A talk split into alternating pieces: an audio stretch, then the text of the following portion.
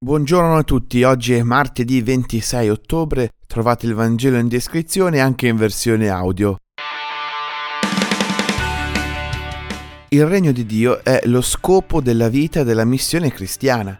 Tutto quello di cui parla Gesù è in funzione della realizzazione del regno di Dio. Due sono le immagini usate oggi per il regno di Dio, il granello di senape e il lievito nella pasta. Il granellino di senape è davvero un semino minuscolo, che però non dà origine a una semplice pianta, ma addirittura ad un albero.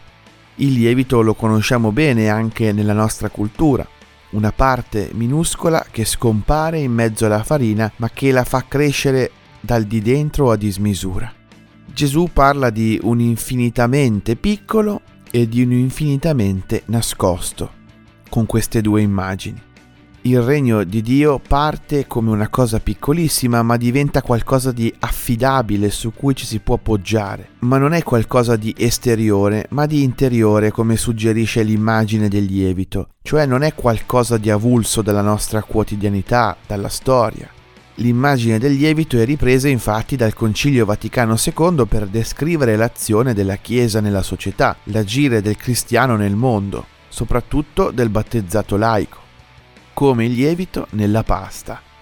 Un annuncio fatto di vita quotidiana più che di gesti eclatanti e da esaltati, senza cercare forme nuove, ma vivendo la propria vita. Una fede più attenta ad essere che ad apparire. Prendere sul serio i dettagli e le piccole cose della nostra quotidianità può cambiare la nostra vita più di stravolgimenti eclatanti. Della presenza del lievito ci si accorge per gli effetti, non per la presenza in sé. La stessa cosa fa la grazia di Dio in noi, attraverso la parola e i sacramenti. Se accolti nel nostro impasto, ci accorgiamo dagli effetti quanto siano veri ed efficaci. Anche nella vita spirituale, se si vuole lievitare, se si vuole crescere, non ci si deve inventare chissà che cosa, basta avere voglia di vivere bene quello che già c'è. La parola e i sacramenti con piccoli gesti fedeli che rendono il rapporto con Dio affidabile.